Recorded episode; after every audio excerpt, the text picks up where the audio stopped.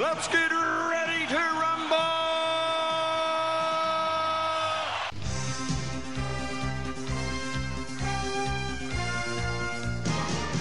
Welcome to Netflix vs. Cinema, the podcast that this week is wondering whether we can sue for theft of intellectual property after the news that there's going to be, well, there was a drive in concert happening somewhere in Denmark, and that this summer in London there are going to be drive in cinemas. My name Oh. is yes. My name is Tosin, and I am your indignant, indignant host in Coventry in the Midlands. And joining me on the Isle of Wight, who I hope is indi- equally indignant because it was originally her idea, is Sharon. I'm here. Joining me in Bournemouth is Sean. I uh, So, what do you guys think about this? Like, okay, we talk about this thing like what two two weeks ago. We come up with this idea. Sharon says socially distant cinema, drive-in cinemas, and then all of a sudden, this thing pops up in Denmark, and they're having a they're having a drive-in concert, and and superfan Nina, who I interviewed recently and is going to be on the show in a couple of weeks. Superfan Nina sent me a, a link on Facebook today to say that oh look they're doing it because there was an event saying drive-in cinema in London 2020. And I And I think I've read somewhere that there's been one in, there's going to be one in Glasgow, a drive in cinema up north, n- now no, Bonnie, Scotland. yeah. Yeah now I know that we should be happy because hey all cinema is good cinema right? Having having cinema is not for this but at the same time My idea. yeah I would just like a little bit of a little bit a little bit of recognition a little bit of just sort of like you know somebody saying well done. Here have 1% of the ticket of the ticket gates. I mean come on. Is that really seriously is that too much to ask for? Re- is it too much to ask for? To have 1% of the ticket gate but no apparently not. Anyway besides being indignant about ideas being stolen by other people who probably just had the same idea how are you guys doing? Yeah, good, good, good, real good. You all right? Yeah, Uh, yeah, no, I'm good. Yeah. okay, okay, that was it. That's it. Good. and Sharon, how- how are things going with the contact tracing app? You've had another week to play with it. Yes, I've had it on all my phone all week, and I've been out once with it, and I haven't had any pings back. So I'm assuming I haven't been in contact with anyone who's who's been diagnosed with COVID-19. So yeah, it's very painless. You literally just have your phone with you, which is a bigger thing for me is to remember to carry my phone with me. Oh yeah. But yeah, I've not had. Have- have- I'm not uh, aware of anyone who's had problems with it.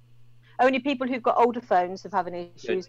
It doesn't work on Huawei phones, and I'm aware that if you've got a pre 2016 phone, you may have issues. So basically, there's a proportion of people who just can't use it or get it because the technology is too new for their phones to support it. yep. So Sharon, can you tell us what is actually holding up your phone this week? What is your what are you using as a tripod? Um, Bear, Yeah, bear. is it is it still charity?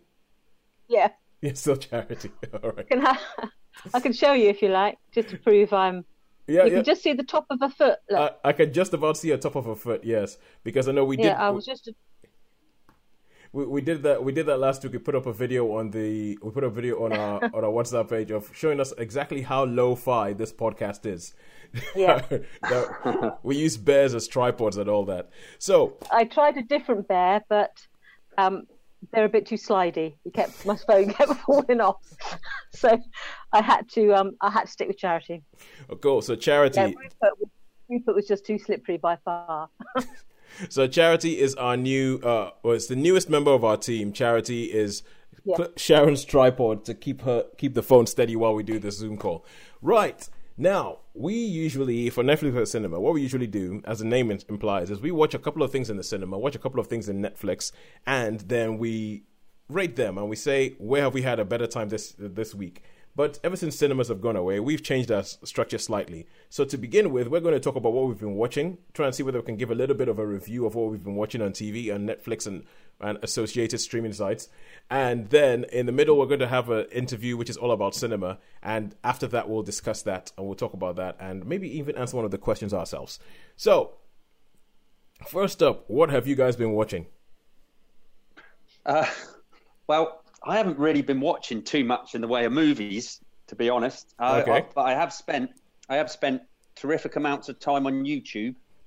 watching favorite clips, and I found like this this really good uh, website where like spaghetti western music and the guys done lots of not just spaghetti western music, Morricone, Japanese stuff.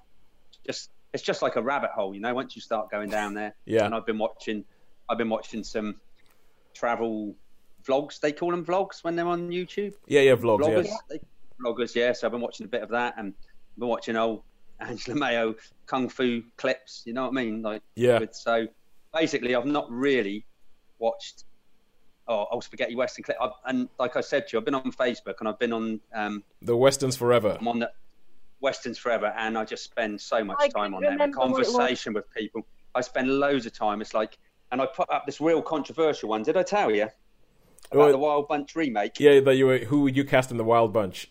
Yeah, yeah, yeah. Who do you cast in the remake of The Wild Bunch? And they were saying, some people saying, how can you say that? Oh, this is just a, and it's all going on. And then, and I put on about like, does Anthony Quinn make a good cowboy? And that's like at about 90, se- well, 190 odd comments about, yeah, of course he does. Blah, blah.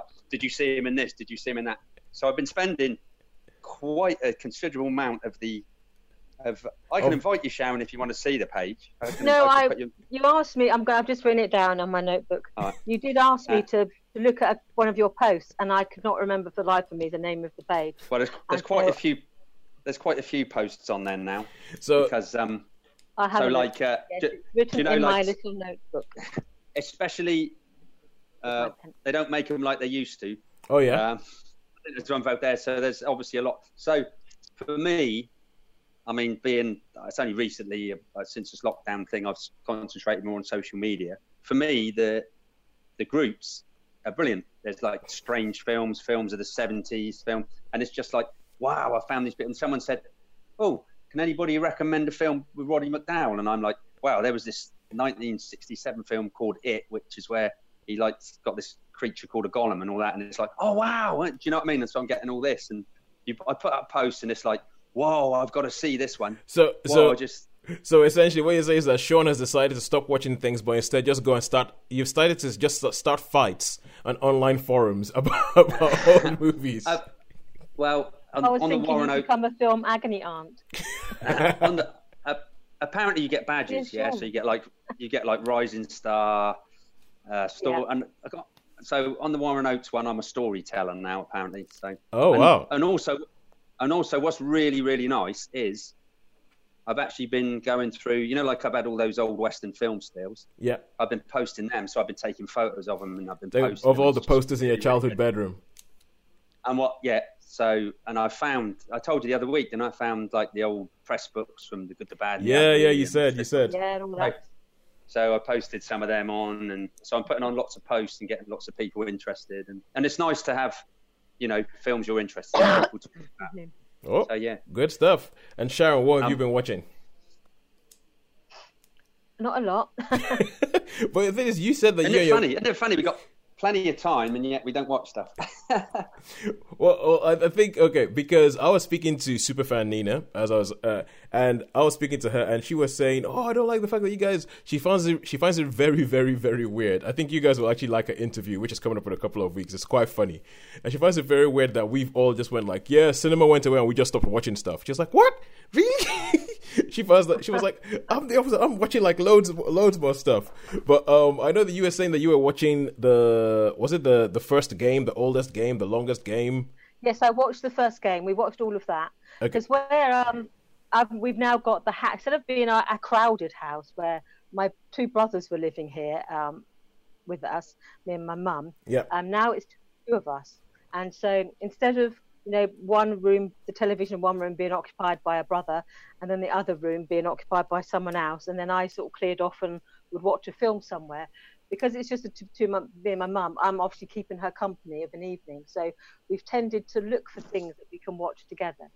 So if it's got like a, a U or a PG rating, apart from if it's like Chuck Norris, which is my mum's a bit of a fan of, Norris, then we'll watch that. But we've tended to, I've tended to look for things that are, are family friendly that we can watch together. So we have, we watched the first game because it was obviously a, a drama about, it wasn't just about um, the Football. early sort of FA football matches. It was about the social history around it, about how it basically elevated what was a sport for gentlemen and became more of a working man's sport. Yeah. And it was an opportunity for working men to actually better themselves and their communities. Yeah. So it was more about the social history rather than just people kicking a ball about. So we watched that, the whole of that series, and then we went looking for something else to watch. And we watched a couple of films.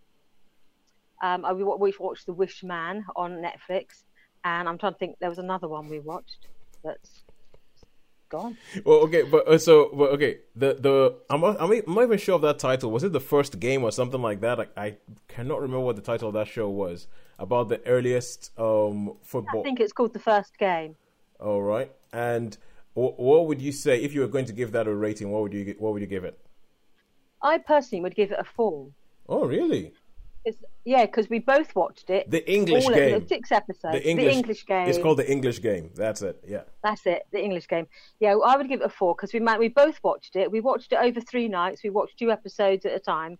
Over in the course of a week, we took a night and we said, okay, what should we watch tonight? And then we watched Yeah. two episodes of that. And yeah, we both enjoyed it. We enjoyed the fact that it wasn't just about every every week. It wasn't just building up to a big game at the end. Yeah. It was about the lives of the players and the social interaction. So yeah, we both we enjoyed it, and well, neither of us could be described by any stretch of the imagination as Football, football fans. fans or as, as sports fans of any kind. We've lived. My dad was a sports fan. Anything sporting, he would watch. So a Saturday, you know, we never enter. I never. I was never allowed to enter the room because it was like a match of the day or sports day or grandstand or whatever was on. The world of sport that was from when it started to Yeah. when it ended. We weren't allowed in the room. he had his lunch in the room. He was. We didn't disturb him. So I've always regarded sport as being a little bit distant and it's something that you know um, is not for the likes of me. Oh, And so, but we both enjoyed this this English game drama. We did very much. Okay, something you've just said reminded me of something we were speaking about a couple of weeks ago, and this this is movie titles. So you a couple of weeks ago you said that you watched a film called um, Time Trap, and Time I Trap, and. I said that that sounds like a made for TV Saturday afternoon Channel Five movie, and based on the title, Oh. I wouldn't watch it. And linking to what Shalo, uh, uh, the, linking to what Sean was talking about, and talking about like old old films and all that. And I think I actually think that titles of films is something that has gotten worse as time has gone along, because in, this in, the, in this last week there was a film on a you, you know obviously there's the Paramount Network, and I was I was just sort of going through, and there was a, you know when you're going through your TV guide, your digital TV guide, and I just sort of saw a title, and I was like, ooh, ooh, and the title immediately I saw this title, and it was Seven Men from Now, and I was just kind of like. Now that's a title. That's a title that makes you. That's a title that makes you start thinking. Makes you go, "What about Seven Men from Now? What's going to happen?" And, uh, and this was a. It was made in the fifties. I think it was a fifty-nine movie with an actor called. Oh, Ra- it was a. Sir? Did you say it's Lee Marvin was in it as well? It, Lee Marvin was in it. It was a western. Lee Marvin was in it, and, and based on the title alone of this film, I was like, I'm watching this. And I watched it. The film, well, it was a bit mid. It was a bit sort of like middle of the road. Lee Marvin is on scenery chewing, chewing form. I, I guess that it's probably. I don't know exactly what point in his career it came in uh, because I don't know that much about Lee Marvin's career, so to say. But it's um. But uh, I was just kind of like, it just seems like it was like a run of the mill western. But at the same time, I was like, did, man, you say, did you say Randolph Scott was the lead? Randolph Scott was the lead, yes. And it, yeah, uh, I think his early career, Lee Marvin did a lot of like Rentagoon stuff. He was one of the the background baddies, as the sort of stock characters. That's what he was drafted into do. It was only when he sort of went grey and became a bit more grizzled that he actually started coming into his own in the sixties. yeah, uh, yeah, I think this this was He was around films for a lot longer. yeah, I think I think this And was spoiler alert, yeah. what? he was the man, wasn't he? He was the man who shot. He was the man who shot Liberty. Oh, Valance. okay, cool. All right, cool. Because I, was you was the man who shot. I was like, um, shot who? JFK. I did. They are no. I was like, no, no, no, oh, no, but I, I didn't really know. Um, and um, but yeah, I, I was just, I was, it just got me thinking because you said something like, you know, the Wish Man or something like that just now, and I was thought, oh, that's another bad title, Yeah. and it just made me thinking, yeah, you know exactly what it's about. It's like, okay, has he got wishes by any chance? It's like, yeah. So but Seven Men from Now, I was like, kick ass title, Yeah. kick ass title. Uh, Sean, you're not echoing anymore, so I think I think we're good where you are. So you don't feel you need to keep quiet. Yeah. Okay. Oh well, Yeah. that's all right then. Yes. That's all right because we did have a bit of a delay, didn't we? Yeah, we had a bit of a delay, Uh, but it, it looks like it looks like we sorted that out now. So yeah, Sean, Don't feel like you need Yeah, to keep Lee- quiet. Okay, I won't. Okay, yeah, just well, back to Lee Marvin. Then he's like one of my top top boys. He is. Uh, he goes up. He goes up there. He's he, he's really high. I mean, I loved him in a film called uh, Point Blank. Oh yeah, yeah, yeah. That is that is just- that is the Lee Marvin movie. that is yeah, and and another one called Prime Cut, uh, with G, which we starred in with Gene Hackman. And I mean, those two films were sort of yeah. And then you, you know you think of the other stuff he's in. That's that's when I noticed him more from some of his back catalogue. You know, I thought, oh yeah, he's that. That's He's So, that and also guy. he's in a, he's that guy. Um, Bad Day at Black Rock, which is a terrific movie. I'm sure Sharon's seen that, haven't you? Yeah, he does, he, a lot of those early westerns I've seen. Yeah. Yeah, And, yeah. and- it, but have you seen Bad Day at Black Rock with Spencer Tracy? Where? Yes, where I have. Yes. Yeah, yeah, yeah, yeah. It's cool. Yeah, it's a good one. Lee Marvin, nice, nice. He's good, and he's been in a few good westerns as well. So You see- he pops up quite a lot on one of these these pages, one Yeah. of these groups. He's always popping it. Oh, you know what? You know, what, uh, Sean, I might come join your Westerns Forever group, and I might just come and throw like a bomb and then leave. And that bomb, Yeah, yeah. That that'd be that'd be cool. That's what and, you do, and, man. and the bomb I would throw would be like I think Lee Lee Marvin's my first ever um, experience of Lee Marvin is my favorite ever, and I think it's, he was never better than my first experience of Lee Marvin, and that was Paint Your Wagon. So I love Pink Wagon. okay, so I talk to the trees, but they don't listen. okay, so Prince so that No, that was Clint Eastwood, wasn't it? He Yeah. did Wandering Yeah, he sang that one. okay, so so oh, if Oh. if if you're listening to this and you do not know what Paint Your Wagon is, and we're talking about Lee Marvin and all that, so this is like Lee Marvin was a hard man actor. People knew him as a hard man actor, and this is a film that stars. It's a western that stars Clint Eastwood and Lee Marvin, and they even have an episode of The Simpsons that makes a joke about it. The way they go, they go to the video store because this was when The Simpsons Simpsons has been on for so long that it's gone through VHS, through to DVD, through to streaming. It's it's it's just straddled all of them. So you can find. Uh, they go to the video store, and Homer's trying to pick a film to watch, and he's like. Paint your wagon, Lee Marvin, Clint Eastwood, and he's like Lee Marvin. He's always annoyed at something. There's bound to be somebody getting shot in this film, and he takes it home, and it tur- it turns out that Paint Your Wagon is a musical, it's a Western musical. So it's like seeing a hard man actor. Like imagine if you had probably nowadays. Imagine if you had a film where you had Jason Statham. And you took it home and you're expecting to see somebody getting punched and loads of people getting shot. And instead, they start going and going, Paint your wagon. Da, da, da. and so, Hand yeah. me down those can of beans, I'm throwing them away. Yeah, that's, yeah, you know the. and, and I think a lot of sort of Western fans and Lee Marvin fans think it's absolutely sacrilege to bring up Paint Your Wagon. So I think I'll come on to Westerns forever, say Lee Marvin's best performance ever was Paint Your Wagon, and then just just leave. Just yeah, that'd be that'd be cool. That'd be cool. Just leave and see the apocalypse sort of descend upon the group. Well, for some people, that probably is the only film they know him from. It was the first one I knew him from, but and it wasn't. But, but I didn't realize it was him. It wasn't until later when I found out that was that Lee Marvin was a thing, and then I went back and I was like, oh, oh, he was the guy in Paint Your Wagon, and it's, Yeah. it's And he was the guy in like Dirty Dozen. Yeah, he was. Yeah. Dirty Dozen guy. Well, yeah. he was versatile. He was versatile. So, all right, okay. Um, I was so we're talking about reviews of things that we've been watching. So last week we had Yatish on the show.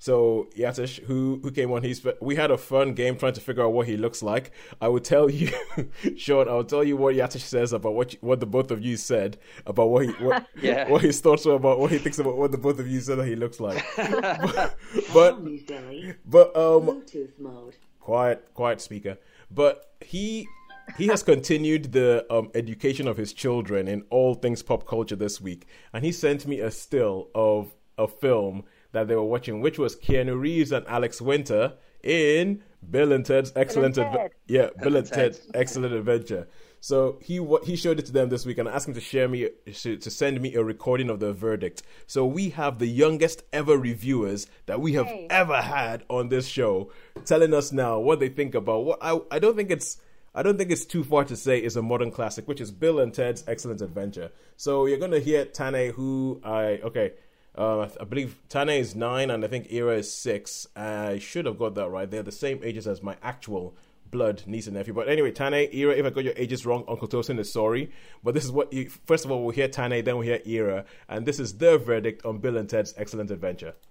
Um, I like the film because it was really funny when the guy got sent to help them with their homework, and he, the wise people were like, "Hey, dude," and and then I like I want to go to the future.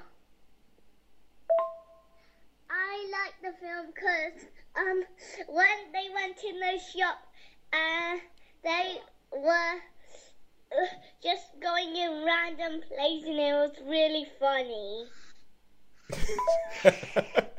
and so that is yeah, that is their review of of Bill and Ted's Excellent Adventure. Apparently, they laughed And- all the and a- way through.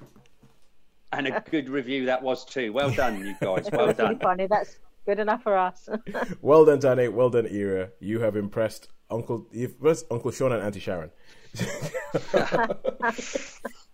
All right. Okay. So, so uh, with what Yatish thought you guys thought about the way he looked, he thought it was quite funny because I sent it to I sent it through to him, and he was uh, and he just sent me back. Uh, okay. First of all, he says, by the way, can you tell your friend Sean Scorpion is good? So you were talking about your favorite ever Star Trek episode was the Voyager one. Oh yeah, yeah, yeah. yeah, two part Scorpion. Oh, good. He says he says Scorpion is good in terms of dabbling with the dark side.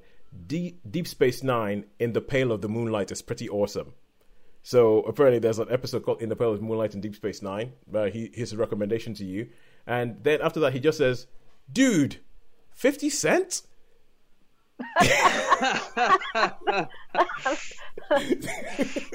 Which was which was Sharon's call for what he what she reckoned he looked like, what she reckoned he had to look like. And, and then he says then he, he follows this up by saying Oh dear. he follows up by saying tall, muscly with thinning hair. Your other pal reckons I look like Vin Diesel. so so he says that he's, he's gonna have to post a photo of himself in a suit or something now to really blow your minds. So Yatish, we're waiting for Yatish, we're waiting for that. We're waiting for a picture of you to show us what it is that you look like. Uh, but I, I Does like he have an idea of us? Oh, I suppose. Does he have an idea of us? Uh ooh, I don't know. He hasn't said anything. I don't think he's gone onto the web. I don't think he's gone onto the Facebook page, so he shouldn't know what you guys look like. I'll ask him. I'll ask him and see what what, what he reckons you guys look like. I'll see, I'll see what, what he reckons you guys look like. All right. Now, um, with that, we I don't just actually know what he looks like, though. Is he? Is he fair? Is he dark? Is he tall, short? I will send you a picture.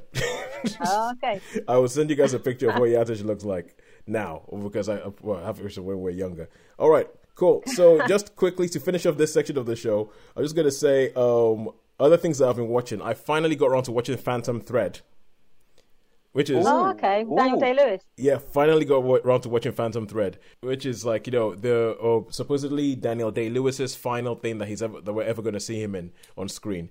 Because I know everybody, there was a whole hoopla about it. I saw it, and I know that when it came on, I think it, one of you rec- reviewed it on one of the shows that we're on. one of Shawnee. our- Yeah, Yeah, that was that would have been me. Yeah. yeah, yeah. And, and um, when I said Phantom Thread, you you both kind of went ooh. So, so um, just a quick thing about what I thought about it. I thought I I quite liked it. It's a bit kind of like it's a slow film. It's one of those slow measured films where it's not about much happening, and it really isn't about much happening. There isn't real any there isn't real any great crisis of oh my god we've got to do this. We've got to get the dress ready for the queen. Nothing like that. Because I don't I don't think as that's not what Paul Thomas Anderson's about and it's not what Daniel Day Lewis is about whatsoever.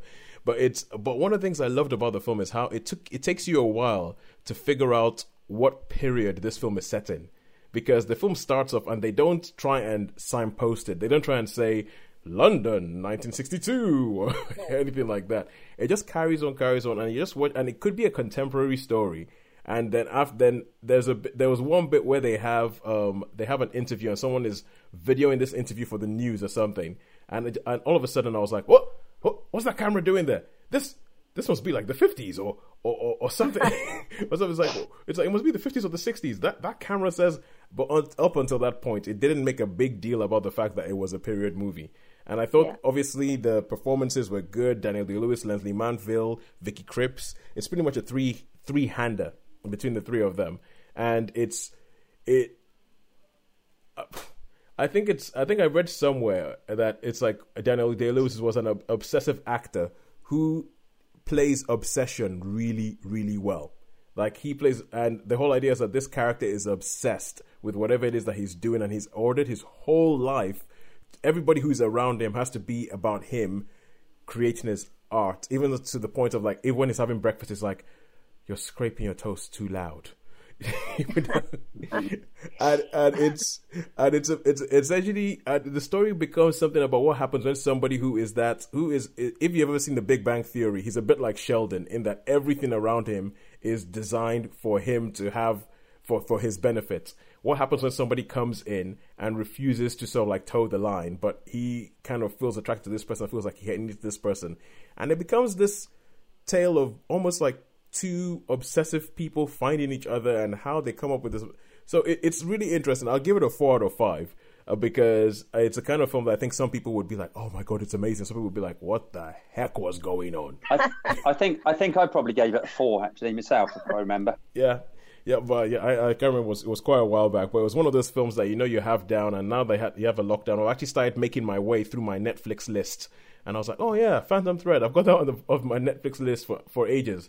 I should watch that. I really, really should watch that and go around to it. And other things. Oh, and you know, last week showed the the you, you, when you were talking about your mum and you were talking about who your mum Yeah. fancied when she was uh, like Yeah. when she was younger, whether it was a Cary Grant or a Gary Cooper, and you said Rock Hudson. Rock Hudson was the first name you said, and I had to I had to bite my tongue so hard because by that time we were already going like we were already rambling way off topic. Um, before before I said something, before I said something that would set us off on another half hour rabbit rabbit trail, I was like, "Mm, no, no, because I've been watching a TV show on Netflix called Hollywood. Oh, I've seen the thumbnail for that, but I haven't looked at it any further. Yeah, it's it's called Hollywood. It's, it's by Ryan Murphy, the guy who made Glee and the guy who made The Politician, American Horror Story. American Horror Story, all that. He's he's pretty much like you know um, a, a giant when it comes American Crime Story as well. He he's pretty much when it comes to American TV.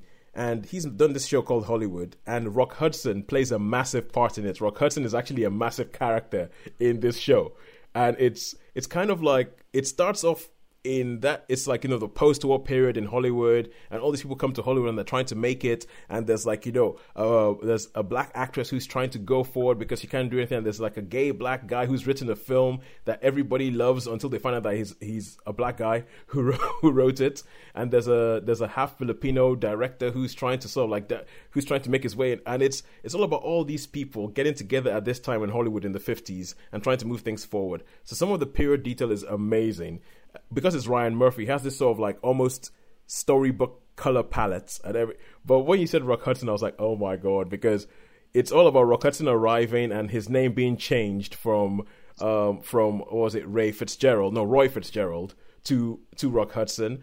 It has with again how these things all link up. You know, we're talking about Big Bang Theory. Um, Yeah. the guy who Jim Parsons who plays Sheldon plays uh, a guy called Harry Wilson who was Rock Hudson's agent and was a real big he was he was essentially the Harvey Weinstein of his day in pretty much every sense Wow. in pretty much every sense. That uh, if you go into his Wikipedia page, it says Harry Wilson was almost single-handedly responsible for starting off the beefcake craze of the 1950s, where you had all these people who are going like, oh yeah. So I've, I haven't finished watching it. I've started watching Hollywood, but I think Sean, I think you might be interested in it. It- Uh, sounds sounds intriguing. Actually, I could do with watching that. I think. yeah, because because because being Ryan Murphy, I think Ryan Murphy's gay. I'm not sure, but he has this whole thing where he Yes, he he is. Yeah, he, yeah, yeah. Because I mean, just looking at the shows he's made and the sort of the sort of themes he seems to keep coming back to, I'd be really surprised if he wasn't.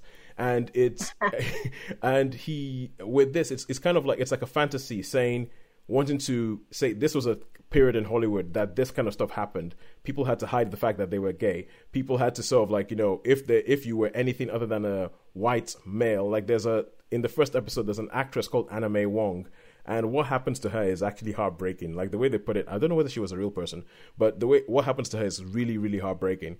And um, she is a she is she's a Southeast Asian actress, and so it's kind of like a fantasy saying, almost a saying, "This is what I wish would have happened at this time. These are the people who I wish would have had an opportunity at this time." So you can see even from episode three that this is a fantasy, but it's it's quite it's quite an evolving one, a bit like Once Upon a Time in Hollywood. Ah, cool. Oh, cool. okay. Yeah, so Hollywood, I I'm enjoying it so far. I would recommend that. Yeah, Ryan Murphy did a thing when at the end of the run of Glee called the Glee Project, which Yep. was like a reality TV thing where you had all these young people came and they auditioned, Yeah. and then they auditioned for all the producers and all the people involved in Glee, the choreographers and the people who write the songs, um, and obviously then they chose the, the who ultimately would get a part in Glee, and throughout that he would they would explore different aspects of of Hollywood, and um, part of it was sort of sexuality, where one of the themed weeks was their like sexuality week. Yeah, yeah, it, it, it's a uh, it's a, um, it was I it's very it was really engrossing. I don't really like reality television apart from Strictly Come Dancing, uh, but yeah, that was um, quite interesting actually to see how they how, how the machine works. Yeah, yeah. Well, speaking about reality TV that we don't, I've I've started getting sucked into a, a program called Botched on the E Entertainment Network. Now, the E Enter- the E Entertainment Network is a is a channel that I think nothing good can come out of.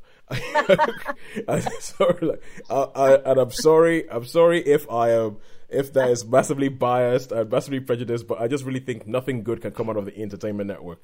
But Does the- that have does that have like extreme A and E on? Is that the s- that the same thing that has extreme A and E that my daughter my daughter was on? it, she was St Mary's Hospital. Yeah, she was on that. She was on extreme A and E. She had a she had a um, stomach stud thing that had gone bad. You know, like in her belly. Like, oh like it got infected or something. oh yeah, yeah. oh man, I watched it. I tell you, whoa, it was. Uh, I mean, You see, talk uh, the- about, I don't got to say nothing. yeah, But- yeah, yeah. Foul, talking about foul mouth, I was like, whoa, what are you- what are you- yeah. So, but it looked pretty painful because she's a bit wussy. So Okay, so it's it's Ellie, right? Ellie, yeah, Yeah, Ellie's yeah. on that program, Extreme A and E. It- It's extreme. Okay, so you've just broadcasted out to the whole world that your that your daughter was on an episode of oh, Extreme.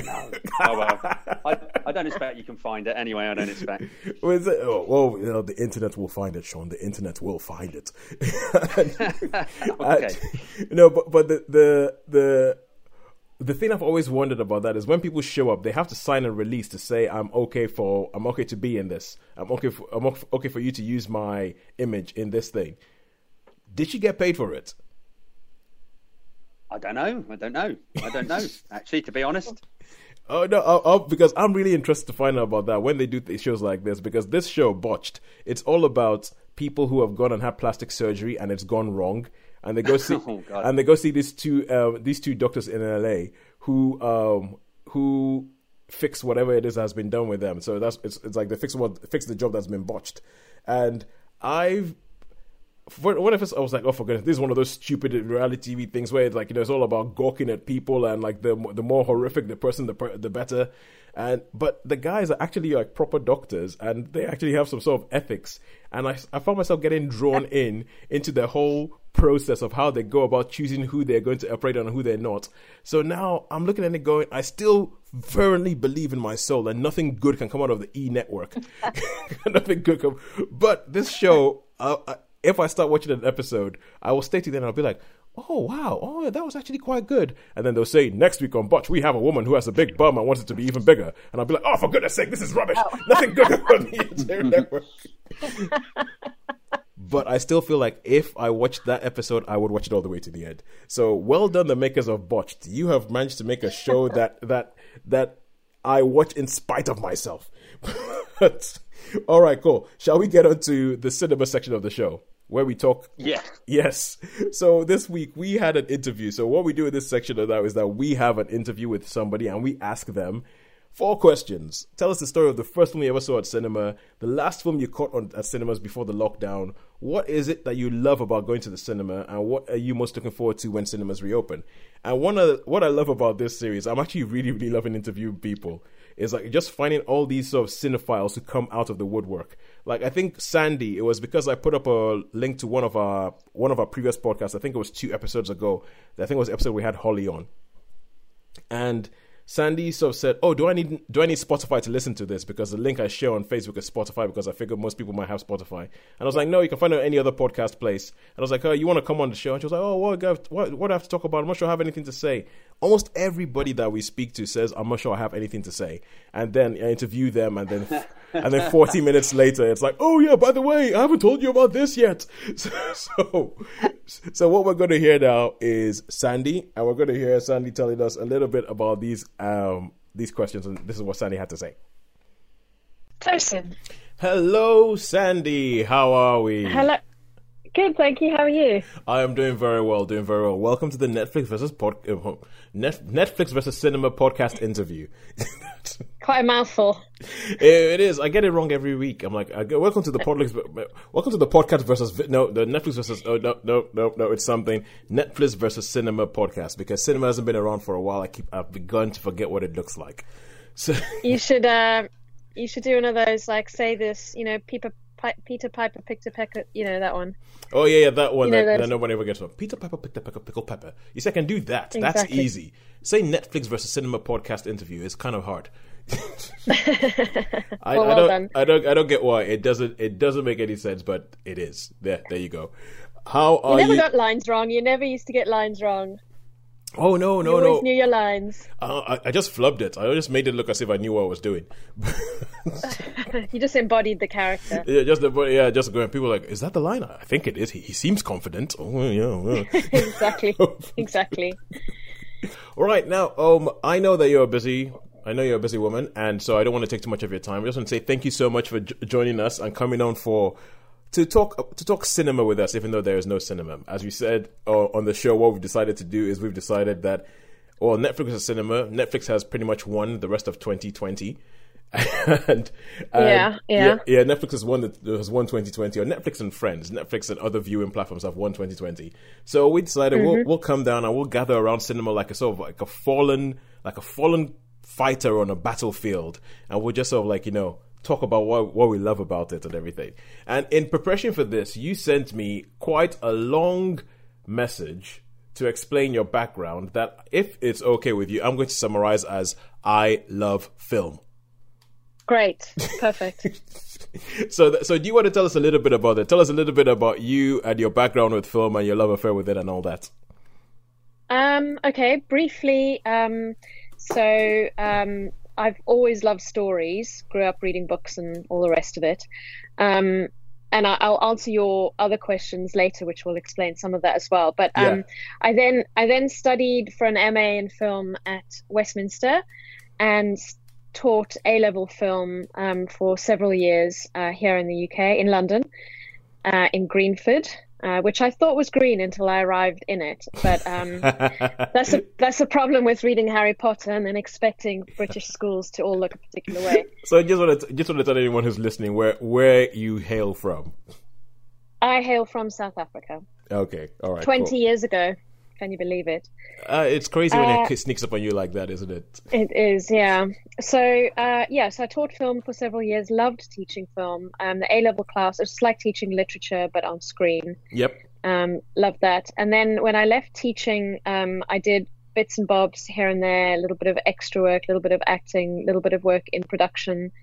And um, I guess what I discovered is I love talking about and analyzing and discussing and communing with film lovers more than I necessarily like the actual being on set and physical process of, you know, the paperwork involved in any It- media. Yeah, it's boring, Yeah. isn't it? Being on set is actually quite Yeah. boring.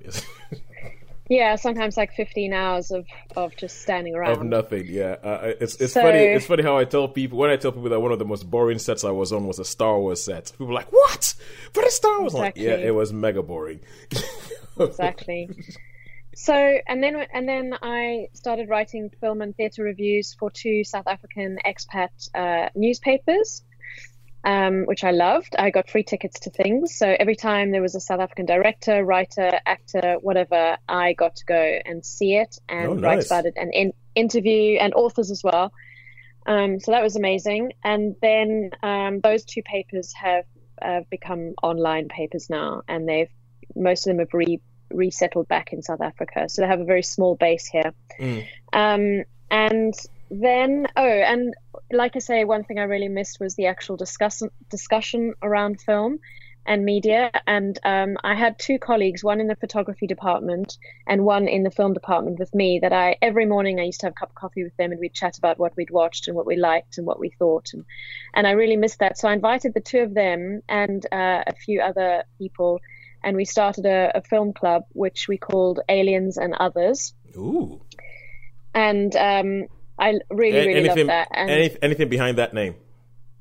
well, Aliens, I did my film master's degree final thes- thesis on because I did the um, the uh, Well, cinematography of suspense. Oh, James Cameron's Aliens.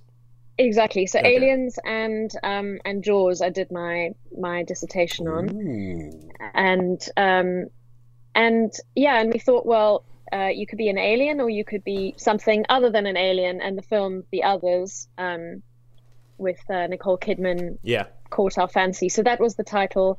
We used to meet um, about sort of ad hoc basis, about four or five times a year, but we haven't met for a while. And uh, I guess I'd really like to start that up after COVID Yeah. um, and that's that's me now i'm obviously uh, well we've got a home cinema uh, a projector and a screen basically Okay. um, and um, we don't have a tv but we have we stream so that's where we are Oh, Yeah. oh, oh, okay. You see now in the message when you sent something to me, you said that you guys didn't have a TV. I was like, how does that work with your? Let me let's let's be honest, the borderline addiction to film. So it's and I was like, how, how do you, how does that work if you don't have a TV? But now now you said, oh, we got rid of the TV instead. We got a home cinema. Okay, I get you now. I, I we didn't want to we didn't want to channel hop in an addictive seamless mindless way and we don't like advertising either Oh, yeah? all. so that was the idea um, so we have a, a projector and a and a wall But if you can do, but okay, here's my question: If you can stream something, because now obviously TV is all online, so if you can stream something, doesn't that mean that you still have to have quite a bit of discipline to not just jump onto some live stream of something on TV?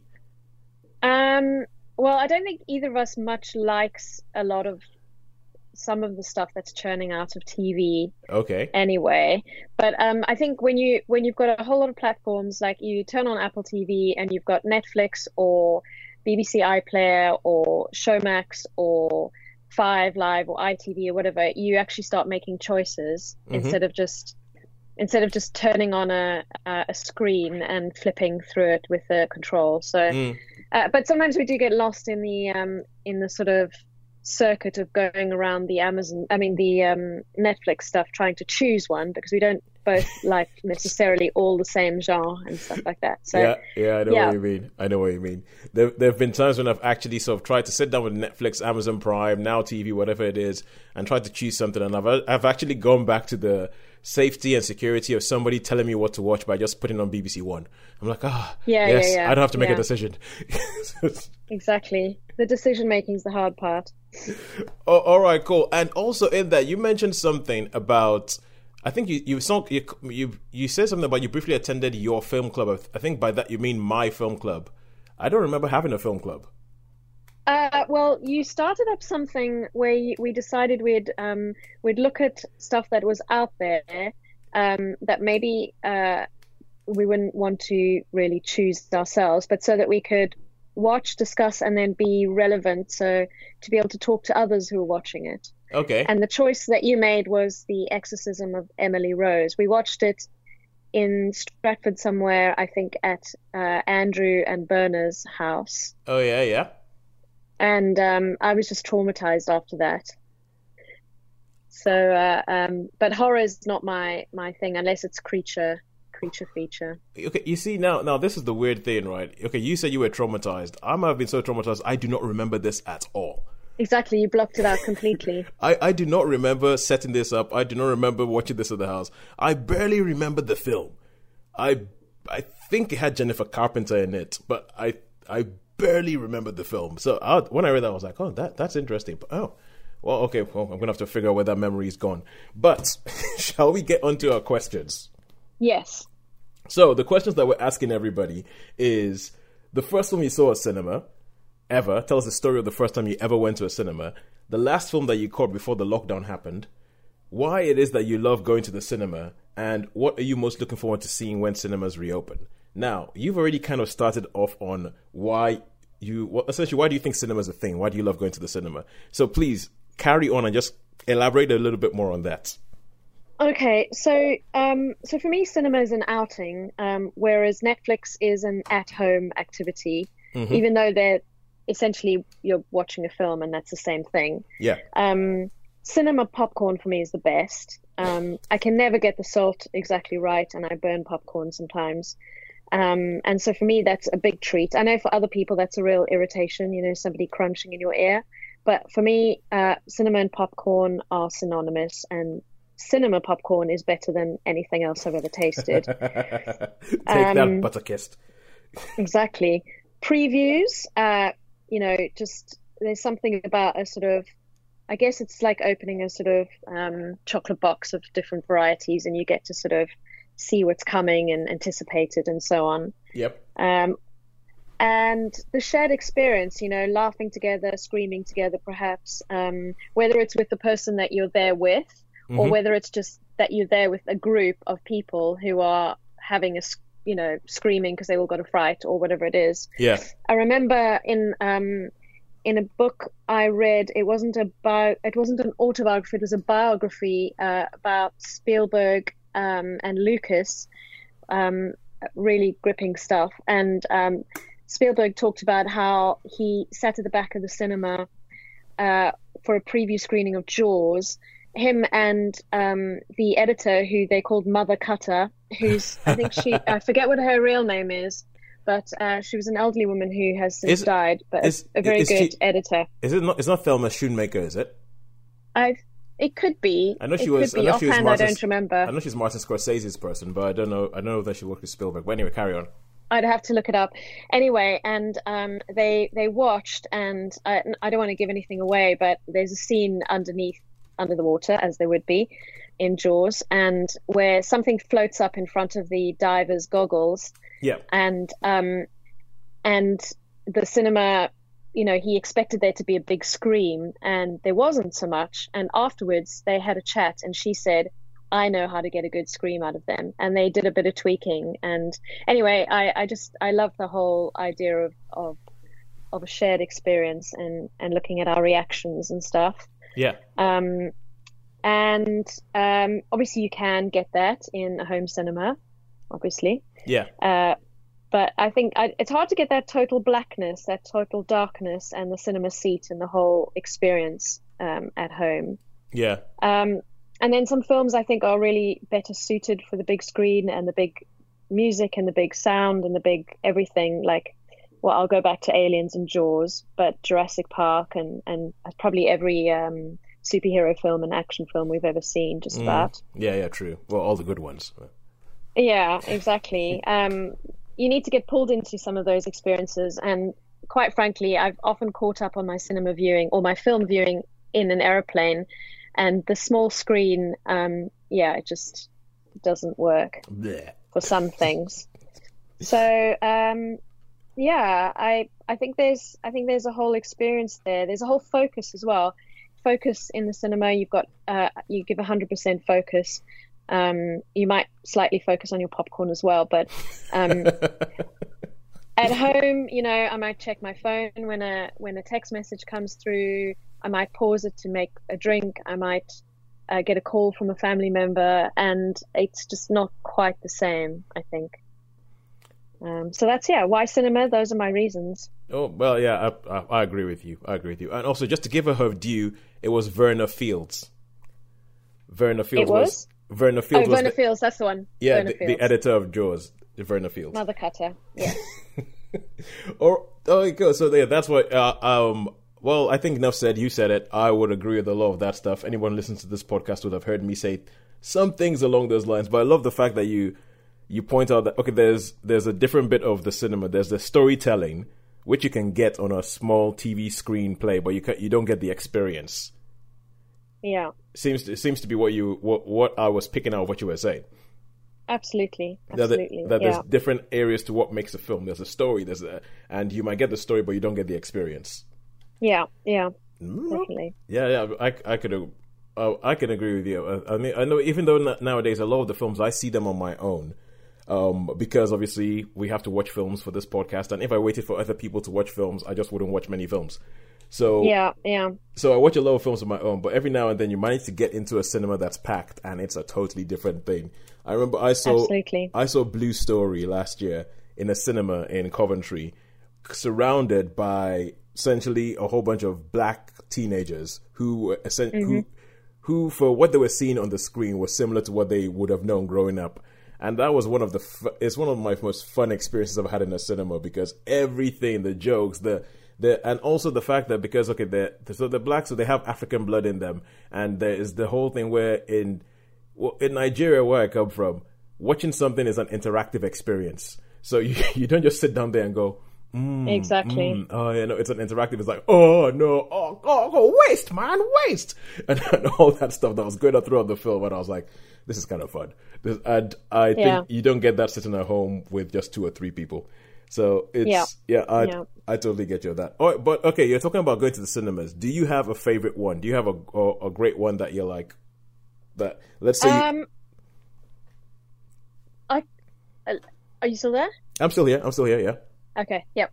So um, I um, I, I like cinemas that are. I quite like independent cinemas, um, especially quirky ones. Maybe something like a really small room or a um, um, you know, some of these more luxury ones where you can maybe order a drink, that kind of thing. Obviously, that's on the sort of high end, and those are more expensive. Yeah. Um, the cinema that we used to go to when I was at university had several broken chairs. So if you went as a group, you couldn't always sit next to people, which I think might be quite good for social distancing, actually. Um, and then that had a gallery as well, so people could, you know, throw things from the top, which you did.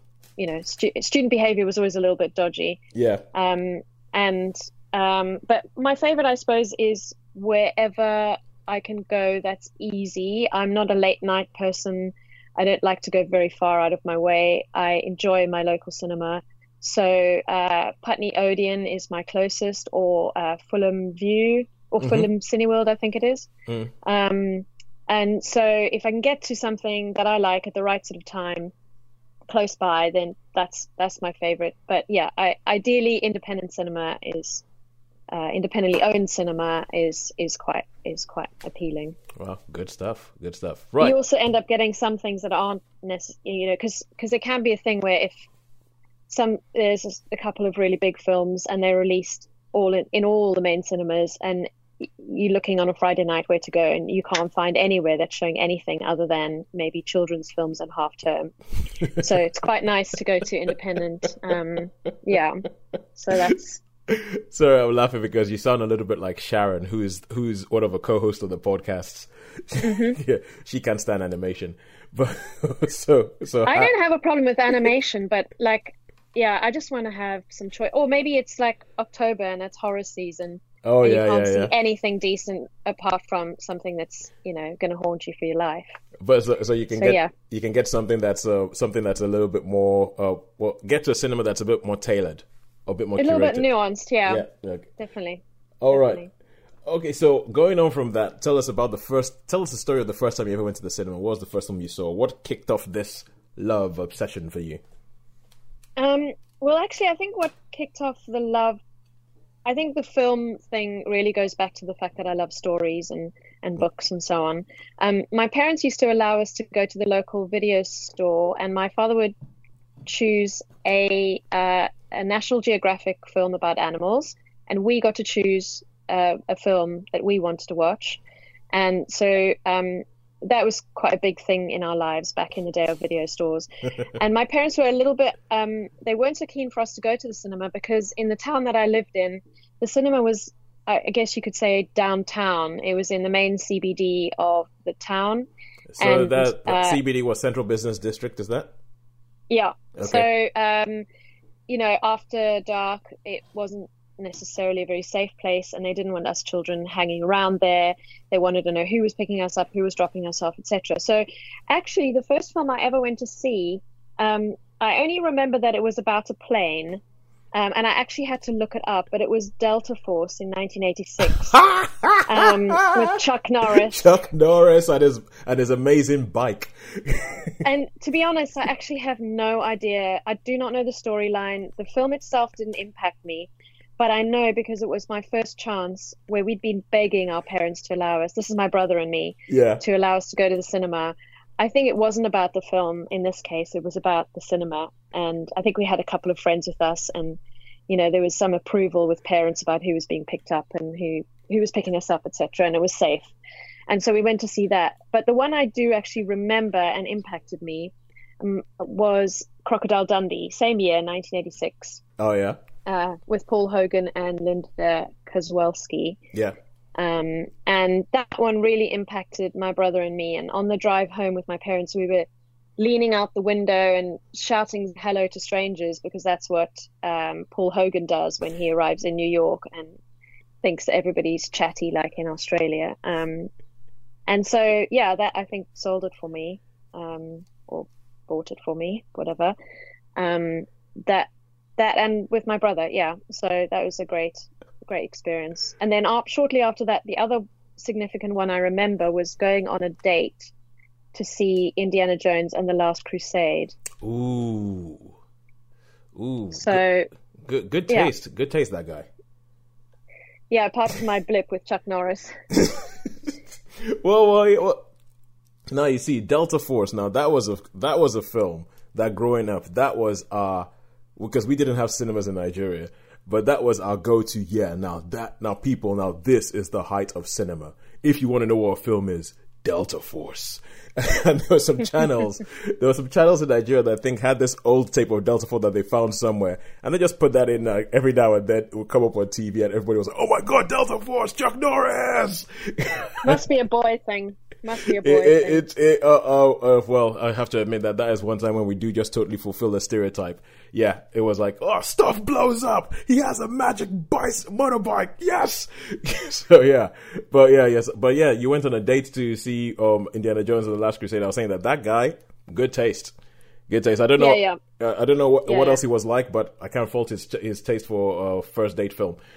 All right. I, I can't even remember who chose it, but it was a small town, so maybe there was only one screen. It might have just been the only offering. Oh, But I do love Indiana Jones, so it's good. Or it might have been the time when you went. Uh, you let's go to the pictures. Let's go see the picture because there was one every week. Yeah, could well have been. Could well have been. Oh yeah. Yeah. Oh, good lord. Oh, okay, but we're about to get into a different discussion. That was for another podcast we used to do called "They Don't Make Them Like They Used to." But anyway, uh, we'll carry on with this one. And so, what was the last film that you managed to catch before the lockdown hit? hits? So I was actually really excited about the films that were coming up um, just before lockdown. And um, I don't know if it was late January or early February, but I took an elderly friend of mine um, to go and see Little Women. Oh yeah. And the very next week to go and see the personal history of David Copperfield because we both love classics. Mhm. And um, anyway, so two Fridays in a row, I went to see those two. Uh, and the plan was the third one to go and see um, 1917, but uh, that didn't work out. But um, yeah, so those were the last two I saw Little Women with Saoirse Ronan and Laura Dern, and Personal History of David Copperfield with Dev Patel, etc. Yeah. Yeah. And So and loved them, really loved them. Um, you know, they they were two quite interesting films because they neither of them exactly adhered to the book yes. in each case. Yeah. Uh, so they were quite interpretive, which um, normally I would really uh, be a stickler for. You know, it's got to be the the book was good enough. You know, don't So need to this is what it. Dickens wrote. But I, I really, I really thought there were some really interesting things there, particularly in both films with characters and, and the actors that played them. So I thought they were good interpretations. Yeah, yeah. No, uh, we we love we like those two films on the podcast as well. I mean, we because Sharon is a bit like essentially we we have some rules that if something is animated or made for kids on the podcast, I'm going to be the one who's going to see it. If there's a western or there's a horror movie, Sean's going to see it, and if there's something that was adapted from a book, Sharon will see it. So, so when we spoke about those, I mean, you that Sharon was all over them, and it was like saying something similar to what you were saying about like, oh well, that wasn't quite the same. And I remember watching uh, David Copperfield and thinking, oh my god, I need to go read some Dickens. And Sharon was like, no, no, Dickens is nothing like that. it's like that was a lot pacier than Dickens is. But uh, so, but yeah, she, but we were saying very similar things to you that we thought that they were those were those were really really good films and really really good adaptations of. Well, managing to find Yeah. something new and something that have been ad- because both those stories have been adapted many many times, and they Yeah. still managed to find something new to say. Yeah, yeah, yeah. Really good. Whi- which I thought, which oh, well, well, I was quite happy with that. So if you uh, now, I know that you you the message you sent me, you ended it by saying that you would. I can't remember the exact words you used, but I'm going to paraphrase. I think a personal tragedy. yes, yes, it would be it would be a personal tra- tragedy if cinema and theater were to pack up forever. But ima- Mm. let's imagine for a second that that is the final film you see in a cinema. Happy? Uh, no. oh, do you mean happy with the films I saw? happy with the films you saw. No, not happy with the idea that cinema never comes back. Because Yeah, of, no, happy with the films I saw. I think. I think I could probably even revisit them and really do a proper think through an analysis. Um, I, I thought they were very interesting, and f- frankly, I've been. I hate to say this on particularly on your podcast uh, because of the topic and so on, but I've been quite disappointed in what's been coming out of the cinema. Uh, in some of the last few years, there've been a few great ones. For me, um, Black Panther was the highlight of yeah, uh, of last year for me, or was it the year before? Time has become a little bit of a nebulous thing. it has. It has. Black Panther was the year before. That's right. Okay. Um, and but there's been a lot of stuff that I think is just Hollywood churning out the same old stuff, and I've just been a bit disappointed. Or films where the theme is showing, you know, what your theme is showing. Um, they just try and spoon feed you stuff about the environment or whatever. Um, Where, in an where, where, you obvious say, way. where the theme is showing, did you say?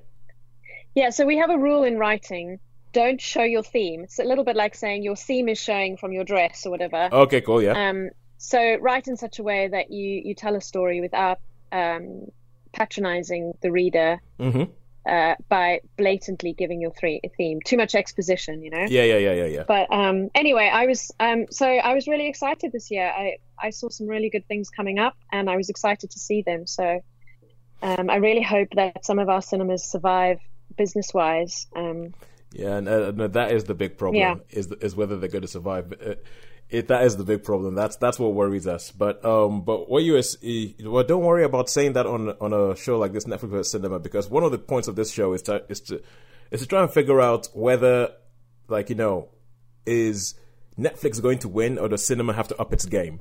And how does how is cinema going to have to up its game? So that's why every week, usually, what we do is we watch three things in the cinema, three things on Netflix, and say where where where have we got more bang for our buck this week? And Yeah. uh, so uh, your complaints about cinema, oh my, you should talk to Sean. You, you should talk to Sean. Sean. Sean had a list of how I think it was last year, and he was talking about how every single big blockbuster that promised stuff, he was like, did it again. They messed up again. They destroyed it. They did this like the ending is stupid, and he would just go on a rant about how that. But yeah, you sh- you should have a chat with Sean. I think you would enjoy. Well, I actually think I actually think that's one of the problems that I would highlight and hope would change in film in cinemas going forward is that they're too driven by Hollywood. They're too driven by the big block, blockbusters, which are often more bang than actually uh, substance. Um, and um, I think there's so much independent film out there that um, very rarely gets any kind of, and not just independent film, just different uh, national film. You know, stuff that's coming out of Africa, stuff that's coming out of Eastern Europe. Mhm. And I know that the British public is they they're not very good at you know they're not so keen on reading subtitles. But I think there's so much worth out there that you know if we could educate people. I don't know. Anyway, that's a whole different topic, but I'll maybe cover it very briefly in, in what I think, you know, um, what I like to see going forward. what you like to see going forward. All right, cool. So, okay, we'll get to a final question because I do know you have to go on. So, it's uh, uh, what are you most looking forward to seeing when we're actually allowed back in cinemas? So I think that's a twofold question. I think, first of all, there are a lot of things I didn't get to see. Um, I'm, I mean, I've got a list of must-see films that I had on my radar: A Hidden Life, Jojo Rabbit, tw- uh, 1917, Military Wives, Marriage Story, The Two Popes, Bombshell, Queen and Slim, Mr. Jones, The Ooh, Farewell, A Beautiful Day in the Neighborhood, Parasite, Dark Waters, uh, and that's just to mention a few that I wrote down. Um, and that I know that they they came, you know, they've had their cinema due, but I actually think I'm hoping anyway that because probably probably less films are being made during lockdown, Mm, that true. maybe we'll get to revisit some of those uh, for a longer period, and actually I'll get to see some of those. That's, I mean, I know that the Two Popes is now on Netflix and Marriage Story as well Yeah. uh, and possibly one or two of the others. But um, yeah, anyway, that that's the one thing. Um, because I quite like the the model of the Prince Charles Cinema in Leicester Square. The idea of showing some rewatches. yeah. I think that's probably. I think people like that kind of thing. Um, and I think they've been quite entrepreneurial in the way that they've used cinema uh, with sing-alongs and rewatches and themed Yeah. stuff, which I think is quite clever. Um, so that's the one thing. Uh, obviously, the Bond film when that happens. Yeah. Um, and I've been closely watching the development of uh, the film version of the the musical Wicked because I'm a musical fan Oh and a yeah. Western fan. So I don't know where I'd fit in your podcast selections. but um, yeah, so um, those are the things. I haven't given an awful lot of thought to what's in the long part, um, you know, uh, pipeline. But yeah, Wicked. I'm really hoping that's eventually going to come to screen. Um, but um, the other half of this is not just what I'd like to see film wise, but I'd really like to see cinemas up their game as entrepreneurial platforms. Uh, you know, more um, more sort of maybe premiere, premiering with with maybe uh, ordinary people uh, in different places when there's a big premiere going on in Leicester Square.